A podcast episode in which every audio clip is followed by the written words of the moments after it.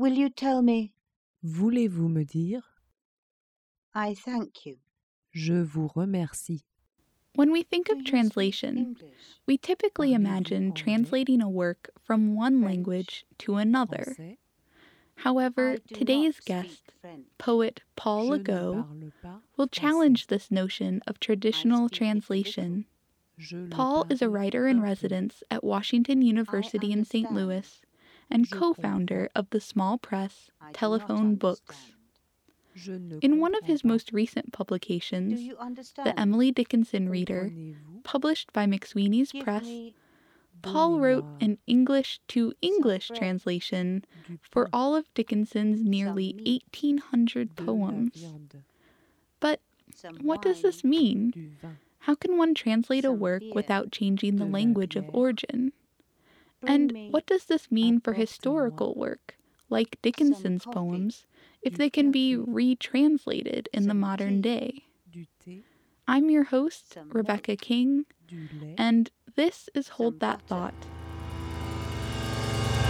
You're listening, listening to Hold That Thought. from Arts and Sciences at Washington University in St. Louis. I mean, it started definitely as a joke, and it still is a joke, but I think because of the fact that I ended up translating every single one of her poems, became a very serious joke. While studying at the University of Virginia, Paul took a class on Emily Dickinson and Walt Whitman. He and his classmates read all of the poet's works, including personal correspondence and journal entries. And Paul noticed that this had an effect on how he and his fellow classmates approached the poetry. People would talk about what the poems meant in this specific way where they were trying to pin it to the biography. So we'd read this letter in which she was sad about her cousin dying. So then they'd read a poem and they'd summarize it that she's sad that her cousin died. That's what this poem means. So you have these interpretations that are clearly not as eloquent as the original poem, but I started to write them in the margins of my book. At first, kind of making fun of this this idea that you could summarize it as like, oh, I have a huge crush on my sister-in-law, so I'm writing this poem about a bee, or I really want to have sex right now, um, because those are the kinds of interpretations that would come up. But eventually, as I started doing that more and more, I I started to appreciate how that allowed everyone a connection to her as a human, and these ideas that she also has FOMO or she also experiences YOLO or that there's like these parallels in contemporary life that are kind of drawl and not like high minded, but that Dickinson was going through all these thoughts and has thought essentially everything before I did. And I found it kind of exciting to then come up with a literal meaning for each one. And it also is a very kind of performative act. And it, it let me talk about her body of work, which is something I really love, to people who don't necessarily like it at first. Because there, there are these walls that get put up by her. And they're intricate and beautiful, and I really appreciate them. But I also like the meaning underneath. So it started as this joke, kind of making fun of how this interpretation is a failure or uh, a version of the original that is that just can't compete. But eventually, I saw them just kind of extensions of the same thing. When attempting this sort of translation, what was the process like? The first step, Paul says, is to get beyond the Composition 101 thought that poems are like riddles. I had read all of them before, so I was like rereading them, but they still always eluded me. Sometimes the thing would become clear to me. Like, I think one of the poems that many people are first introduced to with Emily Dickinson is A Narrow Fellow in the Grass. And I remember being particularly frustrated with the idea, without even articulating in, high school, that all these poems are just riddles that if you figure out what the hell she's talking about, you get the prize or like you're done reading. And that a narrow fellow in the grass is a snake. Once you know it's a snake, there's no reason to read the poem, which is not the case. So when I came to that poem, I kind of knew the answer to the riddle. In some cases, I had already heard interpretations that stuck with me. But in other cases, these poems just were impossible to get into a normalized English. They resisted it so much. And I remember My Life Had Stood a Loaded Gun being one of the poems that I just couldn't summarize. Sometimes I would feel like I was just doing this disservice to it and sometimes enjoy it, kind of pranking Emily Dickinson. But in that case, I actually just pointed to Susan Howe's book, My Emily Dickinson, because she reads that poem so thoroughly and obsessively and intimately and not not just academically. It's a really beautiful rereading of Dickinson and I settled on just pointing in that direction. So in some cases just I don't know.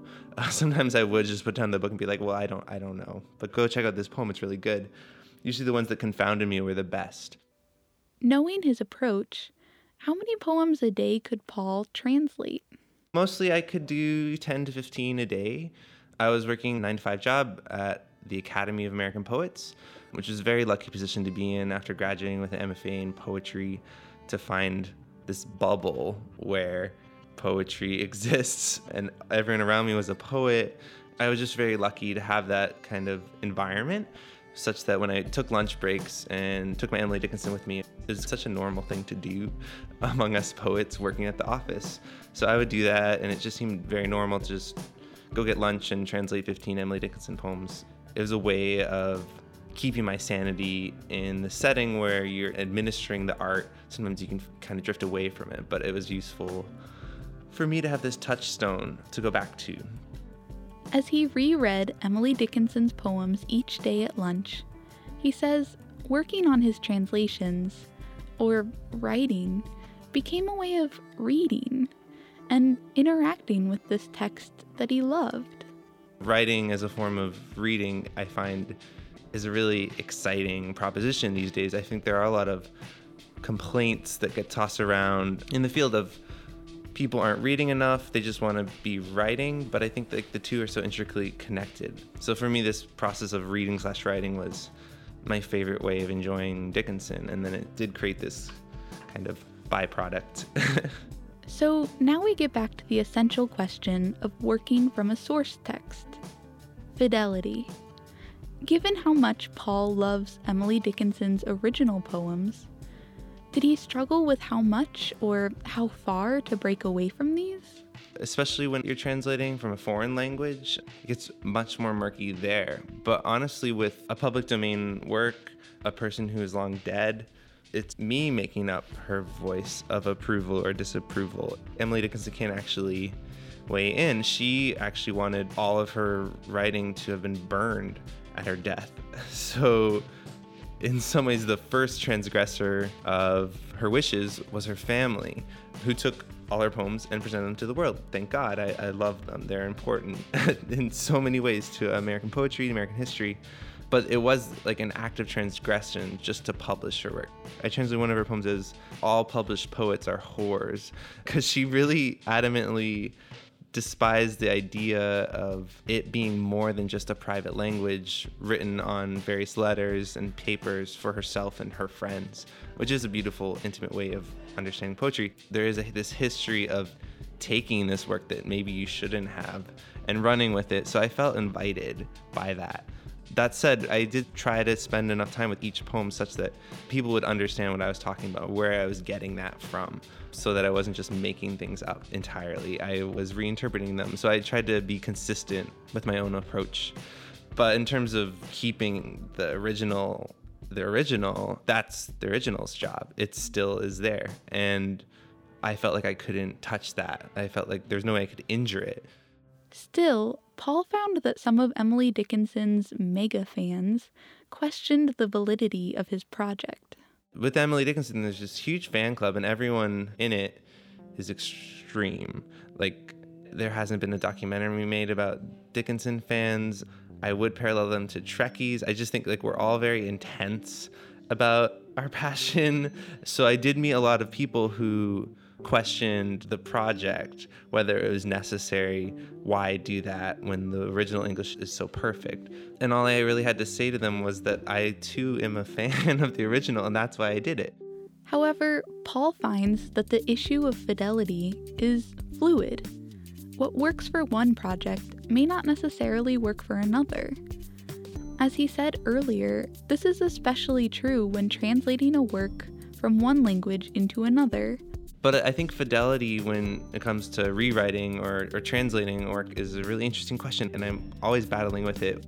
I'm currently working on a translation of this Belgian poet, Sophie Podolski, with my partner, Joseph Kaplan, because his French is better than mine. And her work hasn't been translated into English ever before. So I feel like with a project like that, there's more responsibility to fidelity, or to at least investigate what fidelity can be, because it would be the first English version of it. I would feel bad if I was just like making it up and people were just reading a poem by me when really I just want to point them in the direction of Sophie Podolski, this kind of archetypal poet who was born in Belgium and died in France at the age of 21 in an insane asylum, having only written one book completely in her own handwriting. That project, I feel like, takes a different kind of time and process. But I'm interested in all these forms of translation. Paul continues to investigate what translation and fidelity mean with his press Telephone Books, where translation is taken to new lengths. I co founded Telephone Books with my friend Sharmila Cohen when I first moved to Brooklyn. One of our friends said it should be called Telephone because we were talking about translation and the, the game of like whispering one thing from the next. So we just came up with this idea of getting multiple poets to translate the same work from a foreign language, and we would switch languages each issue. So you have this kind of developing of the same poem in these different versions over and over. And it was fun because the first issue was German, and we got to know a lot of Berlin poets and translators in New York. And then the next issue was French, so we ended up going to Montreal for our book launch. And then we went on to do a Brazilian issue, Portuguese, and we met uh, one of my great heroes, Augusto de Campos. It started that way, and then we started wanting to do full length books.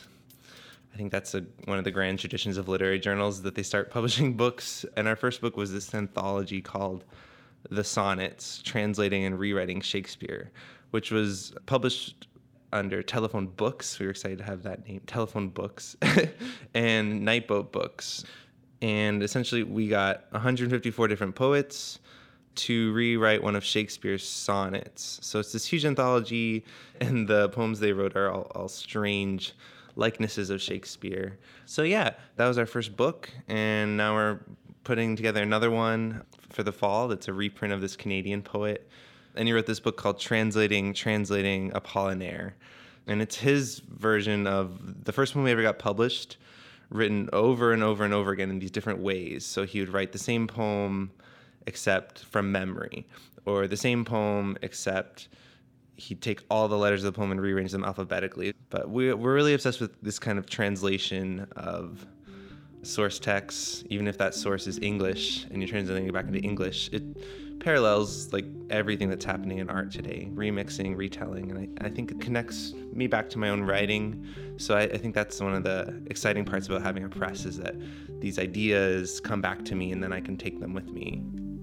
Many thanks to Paul Legault for meeting with me, and thanks to you for tuning in. As always, you can find Hold That Thought at holdthatthought.wustl.edu. That's holdthatthought.wustl.edu.